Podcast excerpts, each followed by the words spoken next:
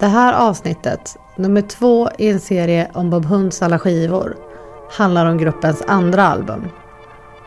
En tiospårsskiva som kom ut sommaren 1994. Skivan spelades in i Tambourine Studios i Malmö. Den producerades av Per Sunding och Scotty. Omslaget gjordes i vanlig ordning av Martin Kahn. Avsnittet kan innehålla spår av reklam eftersom att varumärket Bob Hund nämns vid flera tillfällen.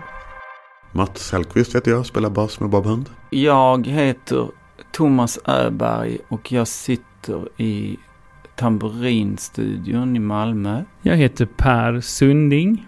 Först var jag med i ett eget band som hette Eggstone och sen så startade vi en studio som hette Tambourine Studios och sen blev det mer och mer studiojobb och det första jag började jobba med var Bob Hund. Jag heter Nikolaj Stenstrup. Jag heter Eva Wilke. Jag jobbar på Silence. Eh, jag heter Christian Gabell och eh, spelar trummor i Bob Hund. Har gjort det sen, ja, officiellt sedan 2009. Ja, det här är Jonas Jonasson. Ja, jag heter John Essing. Jag, heter Conny, jag spelar gitarr i Bob Hund. Sen 1991 på hösten.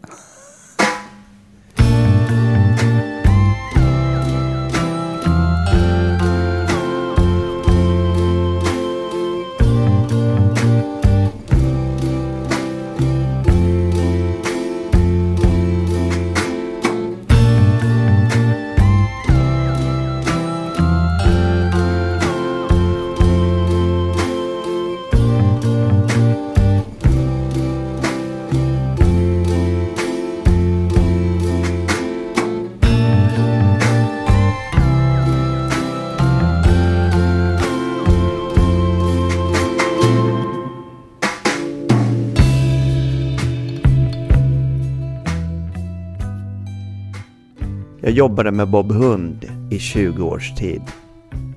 Det var kul. Otroligt kul. I alla fall de första åren. Allting gick framåt. Vi lyckades bli organiserade och få struktur på saker och ting. Vi hade långa och många möten för att synka våra olikheter.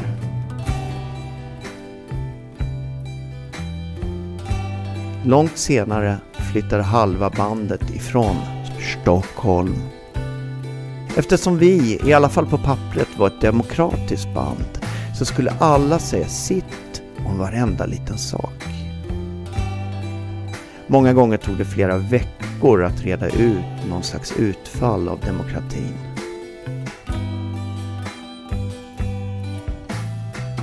Om vi hade drag av dysfunktion innan flyttlasset gick så kan jag bara likna det vid ett avgrundsdjupt kaos. Att försöka reda ut vad vi ska göra, när vi ska göra det, hur vi ska göra det och varför.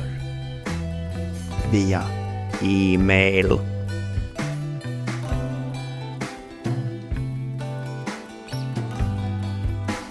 Min hälsa tog stryk. Jag hamnade på akuten med tungan hängandes utanför munnen, domnat huvud. Doktorn sa stroke. Jag kunde inte prata längre, så det passade väl rätt bra. Men det var ingen fara med mig. Men ett par månader senare small det till i huvudet igen. Som 3000 nålar rakt in i bakhuvudet.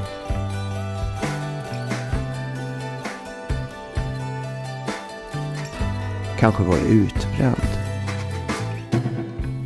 Njurarna hade i alla fall tagit stryk av all negativ stress och för mycket alkohol. Jag såg ingen annan utväg än att säga upp mig från vad jag tyckte var mitt livsverk. Jag har grubblat en massa, varit arg, ledsen, förbannad. Men jag är så glad att Bob Hund har gett mig den här fussboxen en podd som ska handla om deras skivor som nu återutges på vinyl. Men också en fin möjlighet till introspektion och självrannsakan. Tack. Jag heter Marcus Törnkrans.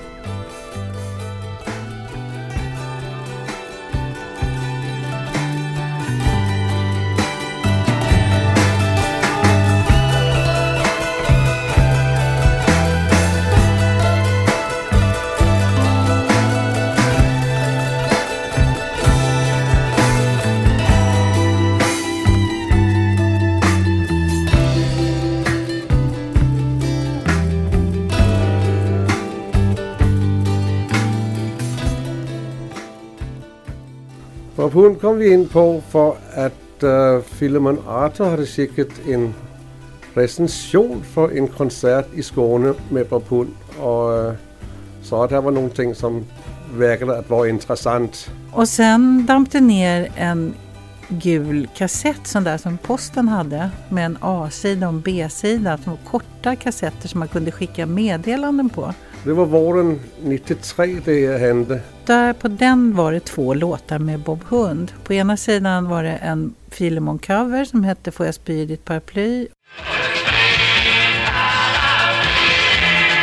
Och på andra sidan var det en låt som hette London-Lasse.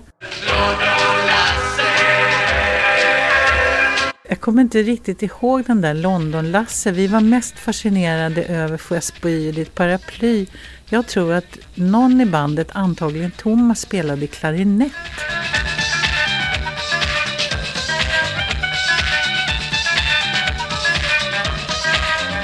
Det var lite så här world music inspirerat på något sätt. Alltså det var, det var helt galet. Det, var liksom, det lät inte riktigt som varken det ena eller det andra. Det var helt hysteriskt roligt bara. Så på Hultsfredsfestivalen 93 där gick vi över på dansbanan Eva och jag och ställde oss tillsammans med ett par hundra andra. Det var inte knök in i det där tältet där, eller äh, dansbandsscenen där. Men har väl i efterskott blivit en av de där konserterna där det gick 300 in och 3000 ut för att alla var där. Och vi letar ju alltid efter någonting som inte låter som någonting annat. Det är det som är liksom hela grejen med Silence på något sätt. Och där, där, det, var en, det var en häftig konsert, den, den gjorde intryck, den var ute, bandet var ute. Ja, ja, det var ingen tvekan om att de där killarna var intressanta. De ville vi gärna prata med. Johnny Essing var flintskallig, satt ner på en stol och spelade gitarr och sådär. Det, det var liksom intensiteten upp och ner som gjorde intryck mycket också. Och så plötsligt den där ensamma sjömannens födelsedag som man nästan tänkte på Nyhamn i Danmark eller Finlands färg eller någonting med de, det där mjuka ljudet där. Det var ju en intensitet i alltihopa som inte gick att ta miste på och som var fascinerande. Det var inte Jasmin, alltså det var inte Jasmin, det var, man, det var helt främmande inför vad är det som händer här. Men, men att det var ute uh, på ett fint sätt. Eh, för nu när jag vände på skivan så såg jag Silence. Och det var ju också ganska speciellt för det var att, att det blev just Silence, det var ju, det blev, det var ju helt rätt liksom. Alltså Silence var ju liksom ett, ett indiebolag under proggen. Och kanske det enda indiebolaget under proggen. Vilket ju är ganska coolt. Ja, de, de lät konsten gå före politiken. Och det, var inte, det gjorde inte alla skivbolag på den tiden. I, när jag växte upp så, så köpte någon av mina syskon eh, Philemon Arthur and the Dung-skivan precis när den kom ut. Alltså, så från 71 så fanns den i mitt hem som en, en av de där skivorna. Några Beatles-skivor, någon, några, eh, någon Black Sabbath-skiva, lite och, och, så den där skivan. Och där fanns det någon connection med Thomas också som var helt inne på det. Nu går vi vidare med att titta på omslaget till den här skivan. Vi har ett eh, rockband här som vi ska göra ett omslag till för att försöka övertyga folk att köpa skivan. uh, ja, alltså det som, för min egen del så ville jag inte se de två första omslagen förrän skivan var klar. På omslaget så ser vi lergubbar som föreställer oss. Nu är vi placerade på, på, på en scen. Vi är gjorda i lera. Mm, mm, mm. Här ser jag, det, det är ju små vaxgubbar här va? Som föreställer oss. Man kan säga så här, jag är egentligen en, en, en Queen-kille. Så jag har ju varit miss, misstänksam mot allt sånt här indie som vi har hållit på med. Jag har alltid tyckt att man ska ha bombastiska refränger och skivomslaget ska vara bombastiskt. Um, man kan säga, vi hoppar, tom, det är hunden eh, får vara i mitten den här gången, någon central, som centralgestalt. Johnny sitter här nere fortfarande, det gjorde han ju. Det hade jag glömt. Jag har en liten keps på mig. röd gitarr och Hacke står med en keps. Eller har han bara frisyr kanske? Han kan bara frisyr. Gul bas, Mats Andersson i mitten, eh, Jonas harvar på där. Och jag står och är lite snygg och spelar synten. Och Conny brakar loss. Och Thomas är högst upp. Och nästan högst upp här med en gymnastisk eh, svanrörelse och micken och vrålar rakt upp. Jag känner på mig att något hemskt kommer att hända. Så det är den sorts live, live i stearin i färg, fyrfärg. Och vi, eh, ja det är ös. Thomas är fem meter upp i luften. Och det är, jag gissar att den låten är med här också, annars är det konstigt. Ämne. Och så är vi liksom på en liten, um, mot en botten av päls och kantat av vitt. Liksom, vad heter det brödet man kunde köpa det här konstiga, inte fransk bröd utan det här lite tråkigare brödet. Som var lite mer Um, ja, surdegsaktigt. Men det hette inte det på den tiden. Ja, ungefär så. Det är bröd som täcker en yta av päls. Av någon anledning. Ja, det här omslaget det är, det är legendariskt i min, i min värld. Med de utklippta huvudena och pälsen runt omkring. Det är jätteroligt. Ja, jag förstod aldrig charmen med det där. Det tog mig ett par år att komma in i det. Och då, då hade vi, fick vi bara höra om, om, om att det fanns en, liksom en person till som kom från eh, det här Helsingborgsgänget som, som hade gjort omslaget. Men honom hade vi aldrig träffat. Vi bara fick, hörde det där namnet och, och så. Med många andra band så får man något bra musik fram och fram till sist och sitter och lyssnar på och blir glad över.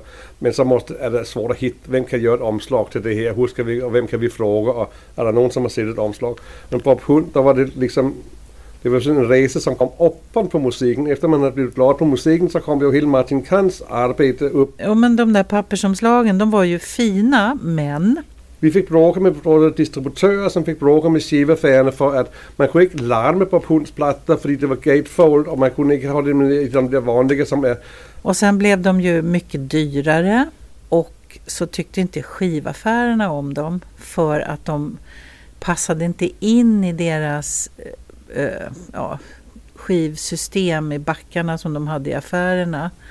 Jag har alltid tyckt att det var tråkigt med att, att andra ska bestämma ens format. Att formatet ska med konst, konstnären och skivbolaget väl ha fri händer till att... Men så är det inte. Och distributionen som skulle då få ut det där i skivaffärerna var extremt negativa. Eh, Därför så var ju jag negativ också såklart, fastän jag tyckte att de var fina. Per Sunding gör en återblick till innan inspelningen av Bob Hunds första album. Så vi föreslog väl att ja, men vi, vi, vi har en studio, kan ni inte komma ner och, och, och spela in där? Och då hade de inget skivkontrakt än, utan det var, det var bara, för att, bara för att det var kul. Det fanns ingen, eh, ingen tanke på något annat än att spela in, liksom fästa den där upplevelsen på, på, på något. Det var väl nästan outtalat där för att vi hade innan första skivan så hade vi en omröstning om vilka låtar som skulle vara med på den. Och de låtarna som blev över var ju redan påbörjade inspelade här så att det var liksom... Och det gav ju mer smak det här. Men det var mycket svårare att göra denna eh, på många sätt för att nu hade vi testat en gång att spela in sådär som vi trodde var ärligt. Vi insåg att det räcker inte utan man måste fuska lite för att det ska bli ärligt när man spelar in. Så vi började lära oss att spela in helt enkelt. Men den är fortfarande väldigt, väldigt livespelad. Vi hade ju vårt band Eggston och hade det som eh, vårt huvudfokus då. Och någon gång när vi var ute och spelade med, med Eggstone så träffade vi ett band som hette Oven and Stove. Eh, vi spelade i Köping och det var en skåning med i det där bandet som, som var väldigt rolig. Och vi klickade den där kvällen och hade kul. Och sen så vid ett senare tillfälle när vi var och spelade i Stockholm ett halvår senare så sa han eh, jag har ett nytt band här som jag spelar med som heter Bob Hund. Eh, kan ni inte komma ner och, och kolla på det? Eh, och då skulle de spela på Cityhallen. Eh, och så gick vi dit och tittade på det där giget och vi blev helt knockade av det där. Det var, det var som att att hamna i ett helt annat eh, universum, som i någon film där man hamnar i något någon parallell universum där mycket är likt men sen är vissa saker helt annorlunda. Eh, man håller på att skapa sin identitet eh, musikaliskt och bandmässigt och där finns det liksom en massa do's and don'ts som man säger. Det här får man och det här får man inte och vi kom från vår värld liksom. Och sen så när vi såg det här på Hund så var det, de gick över så många av våra don'ts samtidigt som de var så oerhört mycket av våra dos på samma gång. Så ja, men, vi blev förvirrade och glada och, och det var befriande att se de där brotten mot en massa don'ts. Jag har eh, funderat på det vad jag minns eh, de här skivinspelningarna. Men jag, möjligtvis att Mats Andersson somnade under ett piano. Men det kanske inte var den här skivan. Jag vet inte. Det är en jättebra skiva det. Bättre än de flesta.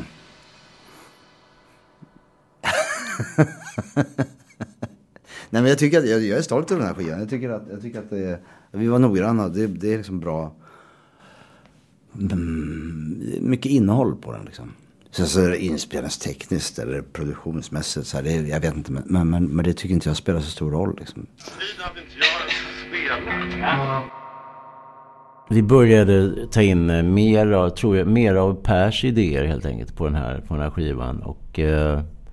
Allt det här har vi ju arrat innan i, i replokalen. Men, sen så, här, men här fanns det vissa produktionsgrejer då, där Per hjälpte oss.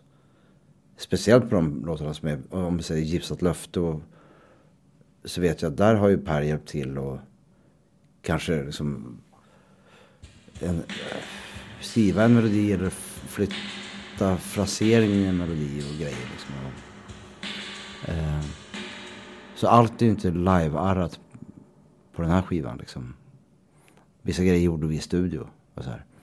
Här bör, om på den första skivan så om, om det var liksom jag, Mojo och Patrik helt tillsammans som, som liksom gjorde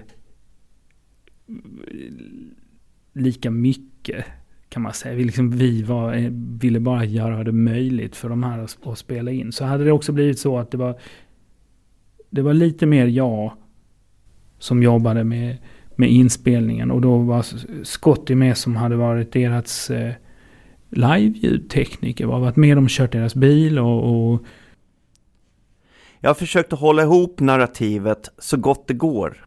Men Per Sunding minns lite knasigt här. Scotty har aldrig kört Bob Hunds buss. Han hade inget körkort. Ingen i gänget hade körkort. Ja men var deras den sjunde, åttonde medlemmen då kan man väl säga lite som tekniker med Martin Kahn kanske som den sjunde som eh, även om inte det framstod så tydligt än då heller.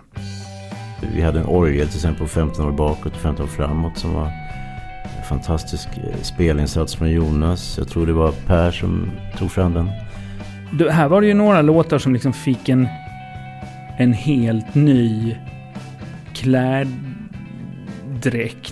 i studion än vad de hade innan. Där de kanske inte riktigt fick till det och tyckte att det var kul och det kom, vi kom med några andra förslag. Liksom. Och eh, Viken och spelade vi på lösa strängar på flygeln där till exempel. Och det var mycket sådana... Vi letade upp gitarrljud. De hade massor med olika fina gitarrer. Och, så att det, var, det kan man verkligen säga att här började Per Sunding eh, jobba mer som en eh, producent. Liksom mer än att bara spela in oss live. Här börjar han kunna förvalta sina pop, liksom melodiidéer och förstärka vissa saker och så. Men, eh, ja, men Scotty, Scotty var med och, och det var väldigt mycket ett, ett, ett samarbete där. Eh, han hade mycket idéer och vi, vi bollade dem. Ibland satt han vid mixerbordet och jag var inne och flyttade grejer. Och ibland satt jag vid mixerbordet och han var inne och hade någon idé som han ville eh, genomföra. Sådär det där med att han var med bandet så mycket var bra. Därför att han hade en, en väg in. Liksom, att, att kommunicera med alla i, i bandet. Jag blev, liksom, blev nervös och fick stå där själva när röda lampan lyste och spela sämre än någonsin. Det förföljde mig i många år. Men det var samtidigt eh, det var en enorm kick liksom.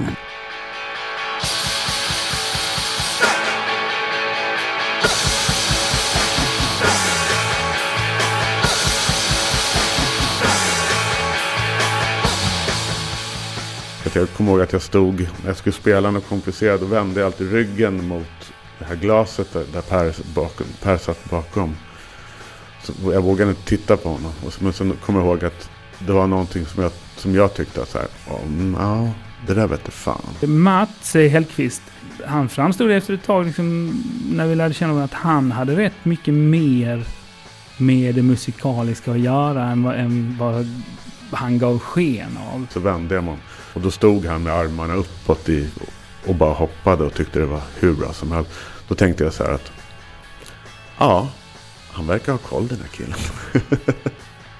han verkar inte bry sig om skavanker utan han ser också helheten. Det var ofta han som tog ett steg in när någon av de andra inte kunde någonting och visade dem hur det, hur det skulle vara eller hur det var tänkt. Eller kunde argumentera bättre för sin idé utifrån sitt musikaliska kunnande. Medan de, de andra kunde känna sig lite frustrerade då och dra till med något annat känslomässigt argument. Eller något här. Det var en väldigt så här, glad och positiv stämning. Det fanns... Det var, var, inget, var, var ingen som gnällde. Det var jätteskönt.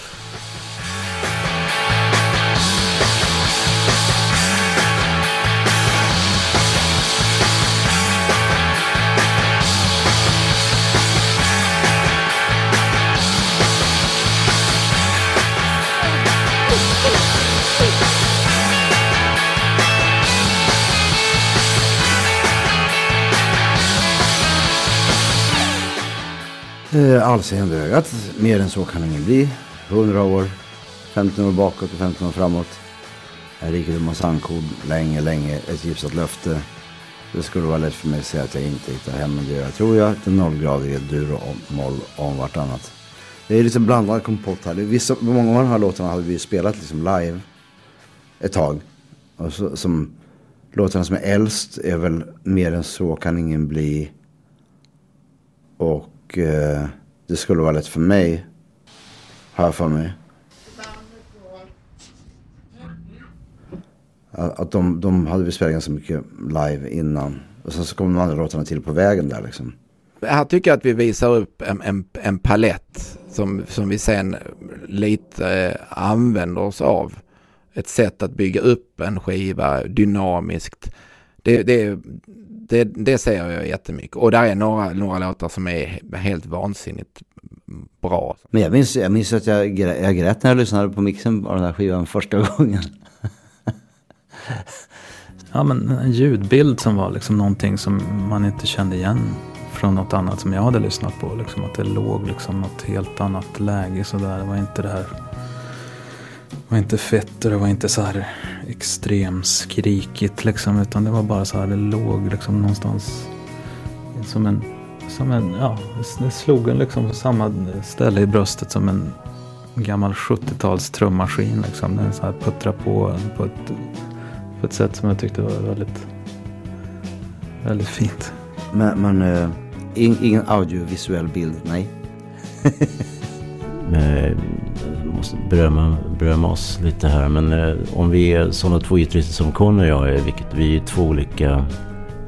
Han är mer luffar eh, sväng, alltså lite mer avslappnat eh, groove och jag är mer eh, tekniskt eh, driven och lite mer briljans, alltså inte briljans i duktighet men i ton kanske och eh, eh skärpa där. Vi, jag är mer, mer teknik och eh, han gror in på sina eh, uh, skuggbusks-slumgats-sköna eh, grejer och jag är mina små istappsmelodier så att vi kompletterar varandra väldigt bra på det viset. Och sen är han ju så bra på att spela ackord jag är så dålig på att spela ackord så att då, då får han spela ackord och jag spelar melodier. Så. Jag vet ju att det, är, att, det, att det är kemi som det handlar om. Det, det handlar inte om spelskicklighet.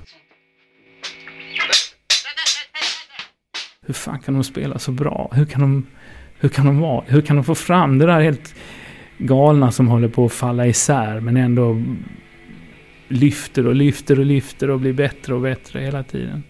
Men man tycker det är så jäkla bra fortfarande. Det finns ingenting som inte håller än idag.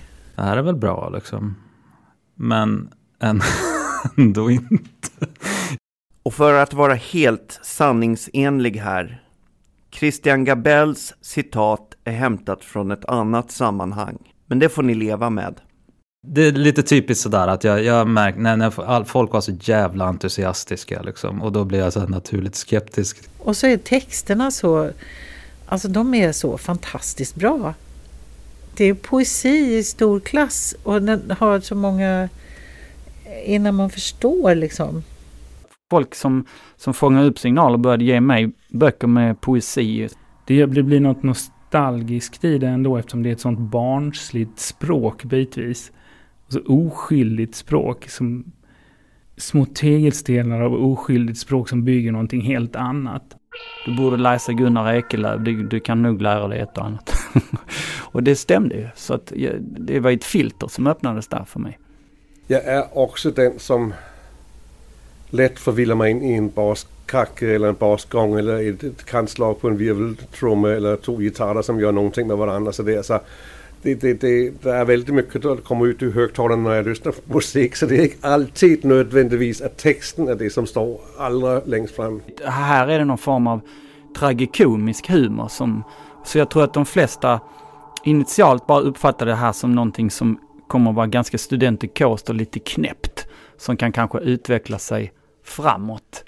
Vi, vi var ju, alla gick tillbaks till, vi var ända tillbaks till Velvet Underground och, och Filemon och, och sådana här saker för att hitta vad är, vad, vad hände, var tog allting vägen? Vi visste att vi ville berätta om, om visa upp våran musiksmak också på något sätt. Jag lyssnade väldigt lite på, på som sam, samtida musik faktiskt. Det var, ja vad kan vi? Suede kanske man försökte tycka om. Och det är inget fel på Suede men, men det var en, på något sätt återigen en liten variant av Bowie eller någonting sådär. Det fanns ingenting att, gl att glutta på utan det var bara att hitta på själv. Det, alltså det, man, man, kan säga det, det, det rör sig framåt på olika sätt på den här skivan. Det, det är liksom en låt som är nio minuter lång. Man försöker ta ut svängarna på det sättet. Det är några låtar som är liksom poppigare och några låtar som är ösigare och andra som är, jag vet inte. Den skivan behöver inte heta någonting. Det tyckte vi bara var onödigt. Ja, som jag, som jag tolkar det hela och alltid gjort är att vi i princip inte kunde komma överens skulle jag faktiskt säga. Um, och då blev det, det är ganska bra och lika ärligt som alltid att, att inte döpa den till någonting. Eh, vi, vi kom överens om det. Vi ville inte ha några titlar tyckte vi. Vi tyckte att det var lite fånigt av titlar på albumen. Eh, mm, nej, vi tyckte det var töntigt med titlar. Det här är en efterkonstruktion. Skivan skulle heta Trä. Det hade vi kommit överens om på ett möte. Ja, så var det. Och då släppte vi ju en platta med Hedningarna som hette Trä. Det var helt hopplöst. Den första skivan hette Bob Hund och den andra skivan hette Bob Hund. Det är fullkomligt omöjligt att släppa en platta som heter Bob Hund när man precis året innan har släppt en annan platta som heter Bob Hund. Den första hade ingen streckkod ens en gång. Och det var skitjobbigt för skivaffarna för de fick stå och knappa in den där någon sorts kod varenda gång och det var, det var mycket sånt där. Men det, men det var ju också liksom helt i linje med hela bandets integritet någonstans och att vilja göra det annorlunda och göra det på sitt sätt. Och jag tycker att jag tror både jag och Nikolaj lärde oss ganska mycket av att det var okej okay att gå emot strömmen och bryta liksom mot de oskrivna reglerna som, som fanns i branschen. Jag kan lätt höra mig själv säga att den måste ju ha en titel i alla fall. Och vi ville inte göra några singlar, det tyckte vi var onödigt. Vi ville inte vara med i tv, det tyckte vi var onödigt. Vi ville åka ut och spela live helt enkelt. Punkt slut. vi skrev aldrig energikontrakt.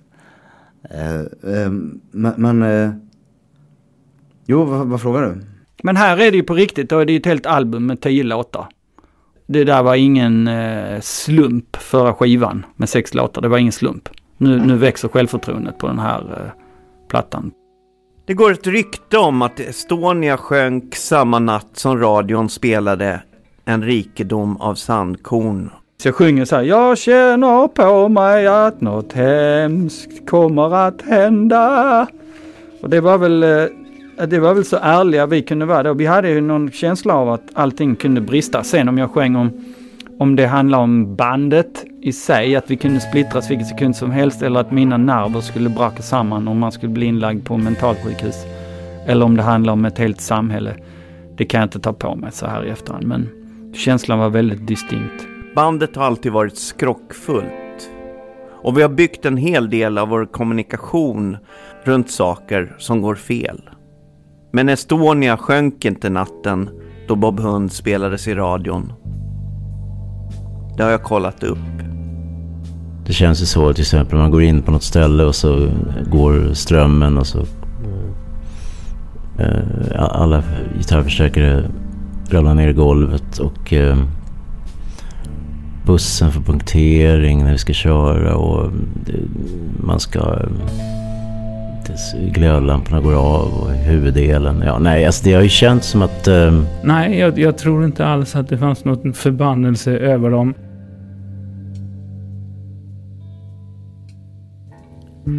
Sanning som smör smälter i rumstemperatur Ja, nej, jag är, jag är, jag, jag ska, nej, jag är inte skrockfull men... Det är lite så. Man föser in oss i ett rum och så då är det något, tekniken eh, vill inte riktigt fungera då kan man säga. Men vi har väl delar i bandet som är mer skrockfulla och vi har alltid pratat om det här för att det är, att det är sant. Det är det. Sen är vi så många, sex olika, vi är så många olika, så många olika utstrålning tror jag så att det har kanske en, en inverkan på folk runt omkring också som, när vi, som vi jobbar med eller träffar. Så att de gör andra val kanske som de inte skulle ha gjort om inte vi hade varit i rummet. Så att jag tror det finns en sorts vågrörelse där. Absolut. Kommer det in en, en journalist och har en sån här blixt som sitter på, på kameran så trillar den av och fästet har gått sönder just då. Det händer bara med oss. Eller det händer ju självklart någon annan men det är ovanligt frekvent. Det var väl också liksom en av de här myterna som, som de spann. Alltså det är ett spinn mer än... Vi hade väl festat lite tror jag, eh, när det var klart. Och så hade han druckit lite extra mycket. Så han ligger kvar och vågar inte gå upp för att han skäms. Så han ligger liksom och väntar på att det ska bli en paus i sångtömmen. De håller på väldigt länge. Och samtidigt håller vi, vi håller på att leta efter dem. Vi ska hem. Och vi går liksom och, och har så här, men jag vet, jag hörde honom, det var någon som, för jag tror att han hade varit ute på natten. Fast det kanske ibland ropade med en annan. Han har varit under pianot kanske fler gånger. Men jag tror att det var, eh, i alla fall, han, han ehm, de gillar ju den där, de älskar det. Det, det var jag lite, jag, jag funderade på det när de var på väg här mot uppåt och hur blir det för Bob Hund att inte vara på skrå liksom? Att inte vara de där underdogsen och, och loserna som är den där liksom bilden de försökte mångfaldiga av sig själva. Trycka bara på de aparta sidorna av varandras egenskaper och finna styrka i det. Liksom. De... Men jag tror ändå att det är, det är en slump. Hur blir det när de, när de blir populära? Liksom? Hur, hur ska de klara det, minns jag att jag tänkte om man lever på planeten jorden och, och, man, man sjunger Jag känner på mig att något hemskt kommer att hända. Någon dag kommer man ju få rätt, liksom. Eh, om man säger det. Och det, det, är ju ganska obehagligt att vara en, en sorts olycksprofet. Ja, den, den låten den är, den är på många sätt den, lite, den största låten vi har gjort. Den är lite som lite större än vi. Det är nog ingen av oss som kan riktigt greppa den. Jag vet eh, Niklas Pernet som har eh, producerat oss också. Det är en av hans favoritlåtar. Han brukar spela upp den för så här eh, andra tuffa musiker från hela världen och alla brukar reagera som wow, this is jazz eller någonting sådär. Det är ju eh, både kontrollerade eh, ackordsvändor och eh, toner men det är också helt eh,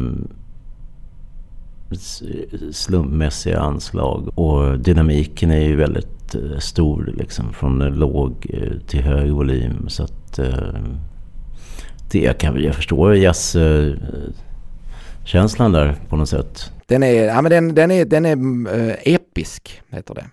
Den är ju väldigt stark faktiskt. Det, det är väldigt, vi, vi, vi jobbar ju väldigt mycket med bara nudda vid gitarrhalsarna i versen och samtidigt som vi då bara har någon stormar loss på refrängerna liksom så. så att det är... Jag tycker också att det finns någon form av hopp i den låten. Att det man, även om man sjunger, att man känner på sig att något hemskt kommer att hända, så finns det någon form av eh, ljusning där mellan persiennerna så sipprar det in lite sol och man kan glänta ut. Överhuvudtaget rockmusiken och rockmusikindustrin är liksom en förlåtande plats för personer som är lite på ute i svansarna på normalfördelningen när det gäller eh, koncentrationsförmåga och uppmärksamhet och, och, och, allt vad vi säger. Så att därför, ja, de hade liksom anrikats med lite, eh, inte de bästa exekutiva funktionerna. Det är någon söndag i, i, i Bob Hund-livet. Det är ganska tomt och meningslöst och eh, inte så mycket pengar på fickan och jag är ute och strövar utan riktning antagligen. Och så sitter det en kille och käkar korv och som ropar Thomas, Thomas, kom hit, kom hit, kom hit. Och, han, och det är klockan är tre på eftermiddagen en söndag typ. Och han, jag märker att han är jättefull. Och han är alldeles överlycklig. Han har sett en Bob Hund-konsert och han ska förklara för mig hur bra detta är. Ja, och du, du gick på publikens händer, vet du det, vet du det, och, du, och det här och det här hände. Och jag, jag tyckte det var, det var fantastiskt. Och så sa han så här, Thomas, jag kvävs, jag kvävs. Jag, jag har ett långt rykte av mig i, i, i, våra, i vår värld att vara liksom en, en fuck-up. Jag var ju extremt eh, together om man säger jäm, jämfört med deras berättelse om sig själva. Han har pratat så mycket och blivit så entusiastisk när han ser mig så att han har satt korv, stor bit korv med bröd i halsen så han, han blir alldeles röd och, och typ går ner på knä bredvid den här bänken och jag blir jättenervös och ska försöka hitta hjälp till honom. Och den, den, det, det, tar, det är väldigt, det, när jag sa det där, jag känner på mig att något hemskt kommer att hända. Hela, alltså de första tio åren med Bob Hund så gick jag omkring med den här känslan hela tiden. Även när någon kom fram och var glad så, så hade jag ändå det här jag, kvävs! Och jag kände indirekt att det, det, det, var inte direkt mitt fel. Men jag var ändå en del av den här eh, strået i myrstacken som gjorde att vi hamnade precis där. Men sen så harklade han sig och så fick han luft sen igen och så kramades vi lite och sen så vinglade han vidare ut i livet.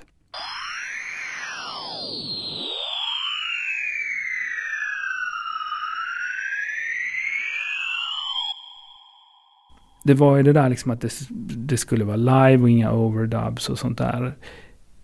Till andra gången så hade det plötsligt liksom blivit lite mer möjligt för dem.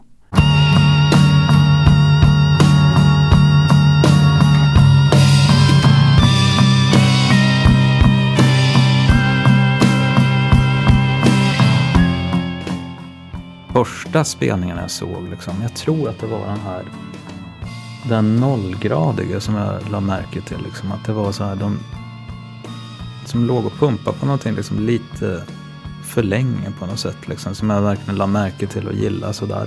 Så den kommer jag ihåg sen när man lyssnade på skivan. Finns det en, en fin låt som heter Den nollgrad, eh, nollgradiga på den här skivan. Som jag gillar väldigt mycket. Vi har ju, det, är liksom, det är en liksom övning i någon sorts ett arrangemang och hur, hur man hur vi ville göra en låt. Eh. Nej, alltså den, var, den ska jag säga att den var ju väldigt, väldigt rolig att, att göra tillsammans. Eller givande att göra tillsammans. För det var första gången som vi så började bena och kanske inte hade gjort låten i replokalen. Utan gjorde den i studion. Och det ger den en liten annan... Eh, att den låter ju ganska bra faktiskt. Eh, lite så, det, det är harmonier, ackord som skär in i varandra som upplöses och sen går det tillbaks igen och så är det en evighetsspiral lite där och så är det melodier som blir starkare och starkare. Och eh, en text som som jag inte förstår men som jag gillar ändå. Så det är liksom en sorts litet, eh, en, eh, nästan som ett litet konstmusikstycke fast det är pop på något sätt. Ja, ungefär. Ett ljud som jag gärna ofta återkommer till själv, alltså vad jag gillar, någon slags nytt och gammalt i någon mix, i något väldigt analogt och något sprakigt och elektriskt samtidigt. Och sen hör man ju, man hör Thomas, liksom, Thomas får träda fram och sjunga låten. Det är inte för mycket liksom, bus och bröt och synteffekter och distar och allt vad vi vill ha. 15 år bakåt och 15 år framåt är en av mina absoluta favoriter på den här skivan. Den har ett sånt lätt och fint anslag. Det var liksom något som, som nämndes att det liksom höfterna skulle svänga i sidled istället för att jucka fram och tillbaka. Så ibland det är så bra beskrivet liksom att det inte är, det är inte så muskligt utan det är, det är så snällt och svängigt och så blir det så fint av det. Jag gillar texten på den helt enkelt. Stämningen, den är sorgsen och fin och inne, innehåller alla möjliga konstiga ljud och fina melodier och eh, man får allt i den där låten. Den är inte så jättesvår att spela heller. Det, det är kul, det är skönt. Som text gubbe då som jag blev i med det här att jag, att jag går i land med en låttitel som heter Det skulle vara lätt för mig att säga att jag inte hittar hem men det gör jag tror jag. Utan att bli totalt utskrattad. Vilket jag blev också. Men, men att den ändå hänger sig kvar och att det finns någonting i den som har någon form av substans som inte bara är ett, ett spex som man drar klockan fyra på fredagen när man tar en after work-öl. Det, det gör mig fortfarande glad. Men jag gillar Allseende ögat det är sånt jävla drag i den tycker jag. Eh, jag tänker på Conny och, och Johnny som spelar gitarr då och de spelar två olika ackord. Det är punk men ändå inte punk på något sätt. Det är fruktansvärt många toner och eh, byten och olika ljud och spelstilar och eh, det är inte så lätt tror jag. Jag har ändå vant mig vid det här. Ja, är kort, en minut 40 sekunder lång.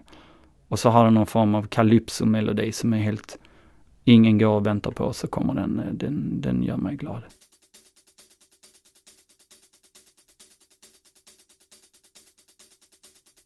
Eva och Nikolaj som jobbar på skivbolaget Silence.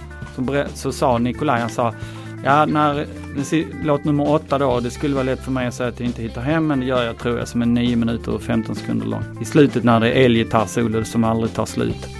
Då, då berättade han att Eva började gråta för att hon blev berörd. Jag, du sa lyssna på det här och så blev jag ensam där i kontrollrummet. Det var så, ja det var så vackert alltså.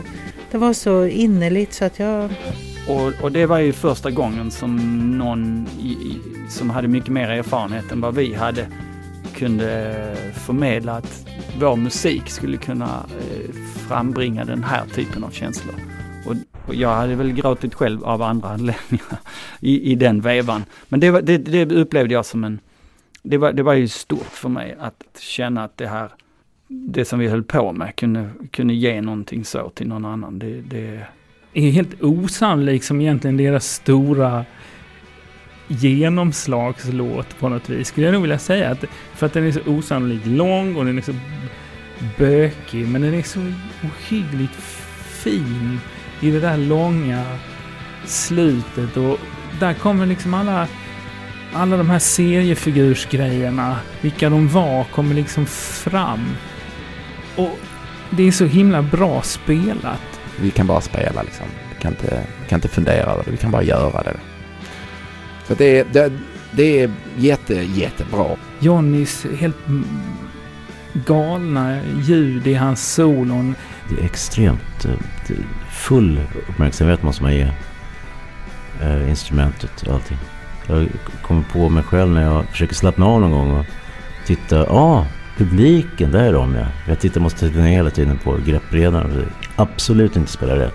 Eller spela fel. Jag får absolut inte spela fel. För det är, jag spelar så tydliga melodier. Så att det går Ja, det är sådana melodier som man, man det låter för jävligt om man spelar fel helt enkelt. Mats Andersson som är helt legendariskt duktig på att spela. Jag tror inte man fattar det. Hans enormt sköna anslag på trummorna.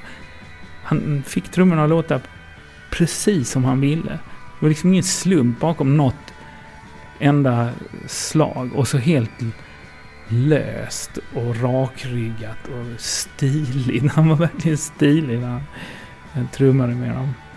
Mats Anderssons helt enorma trumspel och sådana saker, var alla detaljerna kommer fram ännu mer nu när det blivit remasterat och, och på vinyl och sådär.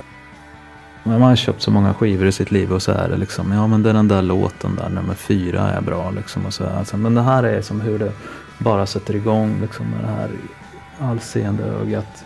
Och fortsätter så här med det här mer än så kan ingen bli. Alltså allting var bara som att det bara stegrade hela tiden där i början. Jag bara tyckte det var helt fantastiskt faktiskt. Och skivorna fick ju inte så bra recensioner sådär. Liksom, det var tre, fyra, liksom bra men skränigt eh, och falsk sång. Sticka gitarr. Alltså, det får, det får så här som det alltid är liksom, att när man gör musik som, är, som faktiskt inte är jag vet inte i vilken mån vår musik var nyskapande men den var i alla fall ingenting som föll in i mall av vad som gjordes just då. Vi var inte riktigt ett inneband, vi var inte riktigt någonting annat, ett punkband. Det var svårt att sätta etikett på vad vi gjorde då. Liksom. Jag och Con gick ut. Vi var på någon houseklubb han och jag och festade någon natt precis när vi lärde känna varandra. Jag kommer ihåg att vi spenderade två timmar på ett ställe där det bara rök och bastrummor. Och vi fattade ingenting och vi gick hem. Vi sysslade vi spenderade vår berusning med att, att dyka in i ett buskage. Kasta oss in i buskarna liksom. Dök som, som Tarzan dyker ner i djungel, liksom, floden. Vi slängde oss fram och tillbaka. Alltså, för, det, för oss var det, den kvällen var det mer relevant än att försöka passa in i det som bjöds. Folk skrev så här att det var, att det var tokigt. Extrem musik. Det finns ju folk som har tyckt att Rolling Stones är musik. Det fattar man ju inte hur det är möjligt. Liksom. Eller Sex Pistols för den delen. Det är ju så, låter som boogie. det är jättesvårt att veta vad folk var så upprörda över. Liksom. Det är inte riktigt något annat band i det här landet som liksom har, kan ha som så här en, som, göra en sån gedigen skiva. Thomas liksom var någon slags intern Spin Doctor. Han, han liksom spann ihop alla de andra personernas karaktärer och, och liksom... De, de är ju väldigt speciella karaktärer men, men kontrasterna. Johnny som med, med, sin diabetes som satt ner, som fick anfall på scenen och tuggade fradga och som... Eh, och sådär. Eh, Conny och Johnny som såg så liksom osannolika ut, men lika ändå. Som någon slags bröder. Och sen så den där vänskapen mellan Jonas och Thomas som var någonting gammalt. Där, det också, där kändes det liksom för oss som var uh, Lomma-killar så kändes de liksom lite tryggare på något vis. De pratade skånska, de var sådär. Det var liksom en ingång, några slags tolkar inledningsvis.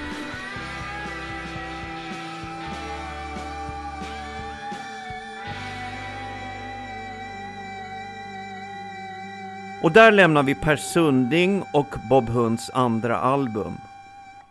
Jag har frågat Mats Andersson, han som trummade i Bob Hund de första 13 åren, om han vill vara med i den här podcasten. Han svarar att han inte orkar prata Bob Hund. Jag har även fått ett nej från Scotty. I nästa, eller kanske nästnästa avsnitt, kanske jag får till ett snack med Martin Kann. Jag heter Marcus Törnkrans. Jag har intervjuat, klippt pratet, klippt om Bob Hunds musik och skapat atmosfärer av och med ljudeffekter från Bob Hunds inspelningar. Hallåan ni hörde i början heter Julia Tungström. Vi hörs framöver. Ni kan ansluta er till eftersnacket via Facebook Googla Eftersnack podd Bob Hund. Ni kan förmodligen rösta på denna podd också. Och ni kan följa mig på sociala medier. På Facebook heter jag Törnkrans Rock'n'Roll och på Instagram Krimskrams. Vi hörs igen när det har gått en enhet tid.